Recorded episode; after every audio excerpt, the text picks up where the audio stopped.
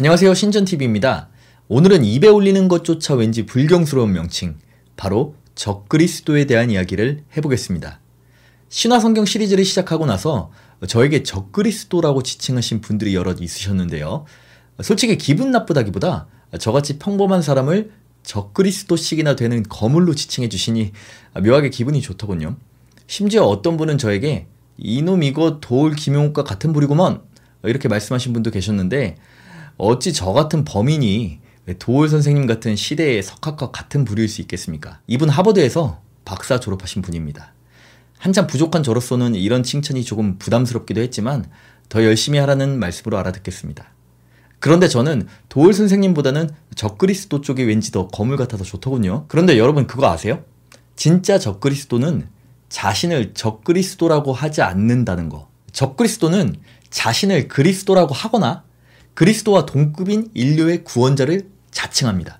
저같이 적그리스도라고 불리는 것을 흐뭇하게 생각한다고 대놓고 말하거나 종교 자체를 부정하는 사람은 오히려 앞서 말한 적그리스도의 개념과는 멀리 떨어져 있다고 볼 수 있죠. 자, 진짜 적그리스도가 누구인지 이야기하기 전에 과연 적그리스도라는 것이 정확히 어떤 말인지부터 알아보고 넘어가도록 하겠습니다. 적그리스도의 개념은 신약에서 탄생합니다. 그야 반대 개념인 그리스도의 탄생이 신약이니 당연하겠죠. 그 어원은 대부분의 신약 사본에 주로 쓰인 언어이자 당시 공용어였던 그리스어 안티크리스토스에서 나왔습니다. 적그리스도에 대한 언급은 성경 전체에서 요한 1서와 요한 2서에서 총 5번 등장하는데 우선 이 책은 편지의 형식으로 쓰여 있고 저자의 이름이 전혀 언급되어 있지 않지만 기독교에서는 전통적으로 예수의 열두 제자 중 하나인 요한으로 생각하고 있습니다. 물론 이 부분에 대해서는 복음서의 저자와 마찬가지로 저자에 대한 역사적인 증거나 고고학적인 발견 같은 게 전혀 없는 일종의 믿음의 영역입니다.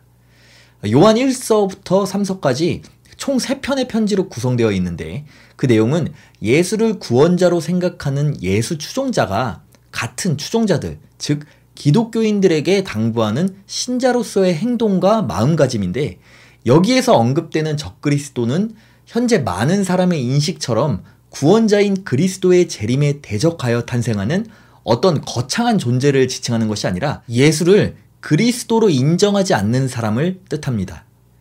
요한 1서 22장 22절 예수께서 그리스도이심을 부인하는 자가 아니뇨. 아버지와 아들을 부인하는 그가 적그리스도니 요한 1서 4장 3절 예수를 시인하지 아니하는 영마다 하나님께 속한 것이 아니니 이것이 곧 적그리스도의 영이니라.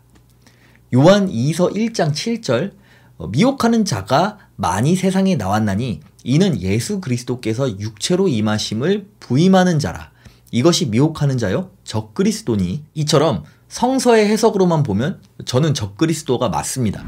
그러나 보시면 단순히 저 같은 성서와 기독교를 비판하는 사람 수준이 아니죠.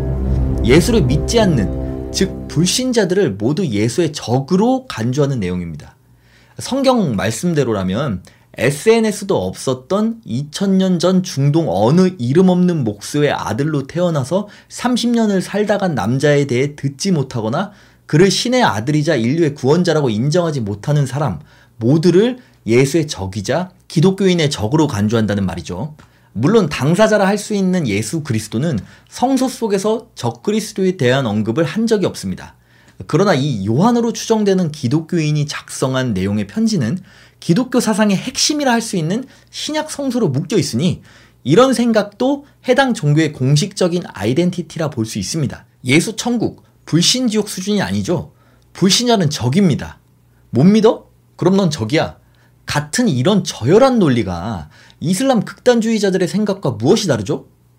이슬람에 대한 대표적인 오해 중 하나가 한 손에는 칼, 한 손에는 꾸란이라는 말이 있는데 극단주의자들의 행동과는 무관하게도 실제 꾸란이나 이슬람 교리에는 이런 말이 없습니다. 그런데 보시면 어떻습니까? 정작 확인되지 않는 이런 문장으로 그들을 비난하는 기독교의 성서에서 이런 말을 하고 있지 않습니까?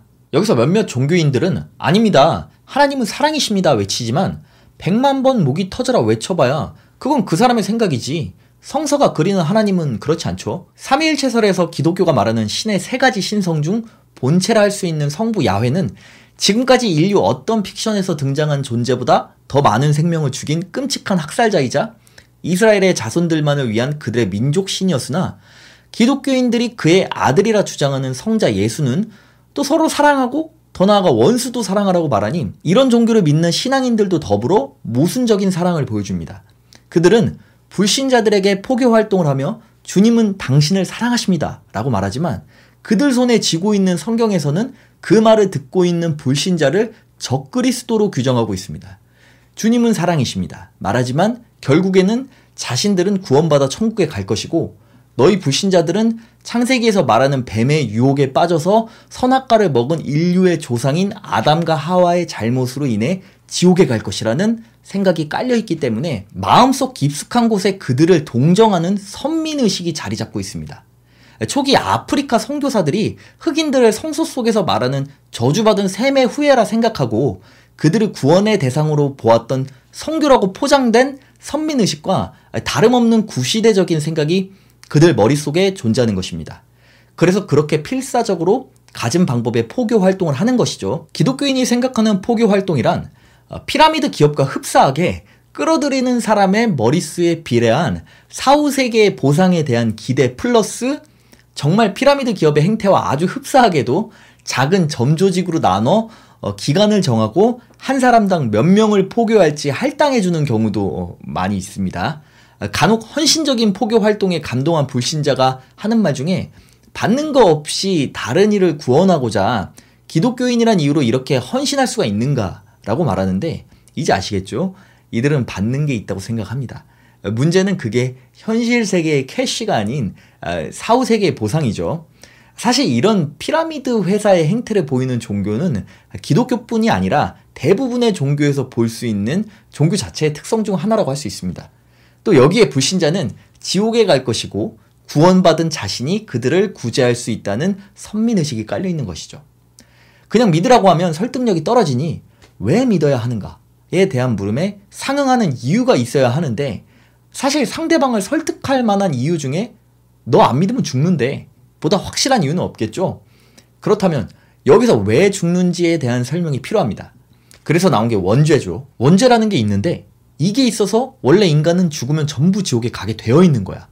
그런데 이 멸망의 굴레에서 널 구할 방법이 딱 하나 있어. 그게 뭐야? 예수 신앙을 받아들이는 거야.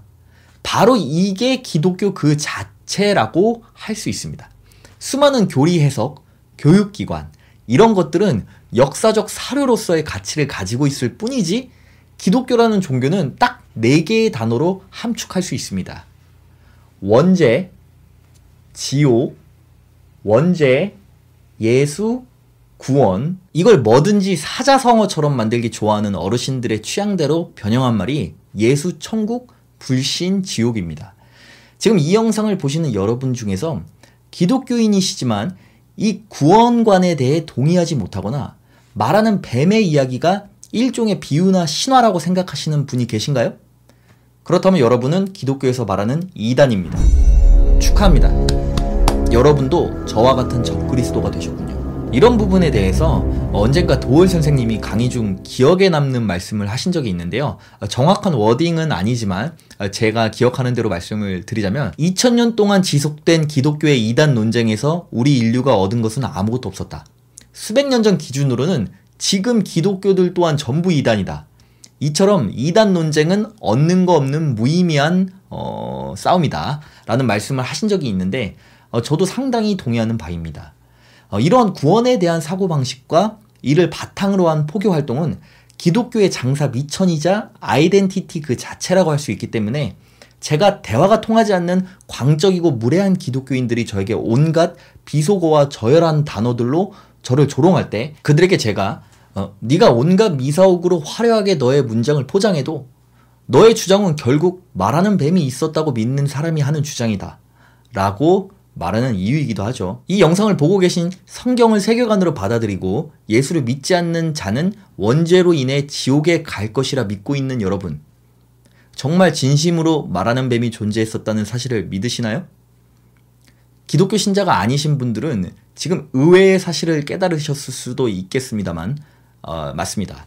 소름 돋게도 고등교육을 이수한 대한민국 사람 5명 중 하나가 상식이라는 가면을 쓰고서는 말하는 뱀이 실제 했었다고 믿는다는 사실이 21세기를 살아가는 현대인으로서 참 걱정되지 않습니까? 물론 인류의 의식 수준의 어, 성장과 함께 종교 인구 자체가 줄어들고 있으니 다행이긴 합니다만 아이처럼 크리스마스마다 날아다니는 썰매를 타고 다니며 선물을 나눠주는 산타클로스와 같은 존재를 실제 했었다고 믿는 건 차라리 건전하기라도 하죠. 만약 지금으로부터 2000년 뒤의 인류가 어느 사막에서 산타클로스에 대한 그림책을 발견한다면 그 시대의 구원자로 떠오를 수도 있지 않을까요? 다양한 사본이 묶여 성서가 탄생한 것처럼 세계 각지에서 다양한 언어로 기록된 산타클로스에 대한 이야기가 복음서처럼 묶여서 하나의 경전으로 탄생한다면 어떨까? 상상해보면 참 재미있지 않습니까? 적그리스도라는 말이 지금과 같은 엄청난 카리스마를 얻게 된 것은 후에 교황 같은 종교 지도자들과 유명 신학자들이 종교 개혁 과정에서 자신들의 성경 해석과 다른 해석을 주장하는 그룹을 향해 서로를 적그리스도로 규정하며 무차별적인 비난을 쏟아냈었고 이 대립의 과정에서 상대방을 마치 악의 화신처럼 간주하기 시작하면서였습니다. 또한 그리스도라는 강력한 구원자의 존재는 그의 필적한 반대의 개념인 호적수를 떠올리게 했죠. 그렇게 이 악의 화신인 적그리스도가 그 자리를 차지하게 된 것입니다. 사람들의 이런 심리로 인해 이슬람을 포함한 다른 다양한 종교에서도 이 구원자의 재림과 함께 반대 개념의 호족수가 등장하는 설정이 뭐 이것저것 너무 많이 있어서 여러분도 이미 몇 개 알고 있거나 쉽게 찾아보실 수 있을 겁니다. 이런 설정은 수많은 책과 영화에 영감을 불어넣어 주기도 했는데요. 적그리스도의 탄생을 다룬 수많은 영화 중에서 제가 개인적으로 재미있게 본 한국 영화 사바에 대해 잠깐 이야기를 하자면 이 작품의 중심 내용은 세상의 등불이라는 존재와 그로 인해 태어난 정반대의 사악한 존재, 그리고 등불의 타락과 함께 사악한 존재가 등불과 같은 존재로 뒤바뀌는 설정인데, 어, 이는 그리스도의 재림과 함께 탄생하는 적그리스도의 존재에서 영향을 받은 것으로 뭔가 엉성한 결말의 영화지만 매우 흥미 있었던 이유는 단순히 이것을 선과 악의 대결뿐이 아닌 동양 사상의 기본이 되는 음양학설까지 접목하여 이야기를 풀어낸 것이었습니다. 이처럼 적그리스도에서 영향을 받은 작품은 장르와 종류를 가리지 않고 어, 제가 모두 언급할 수 없을 정도로 엄청나게 많은 수가 존재하고 있습니다.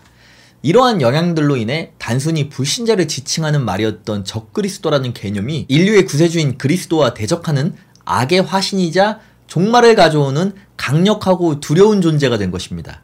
그래야 적그리스도라는 단어는 현재 그리스도와 정반대의 개념이자 스스로 구원자라 말하며 기독교 신자들을 혼란하게 만드는 존재로 쓰이는 경우가 많이 있습니다.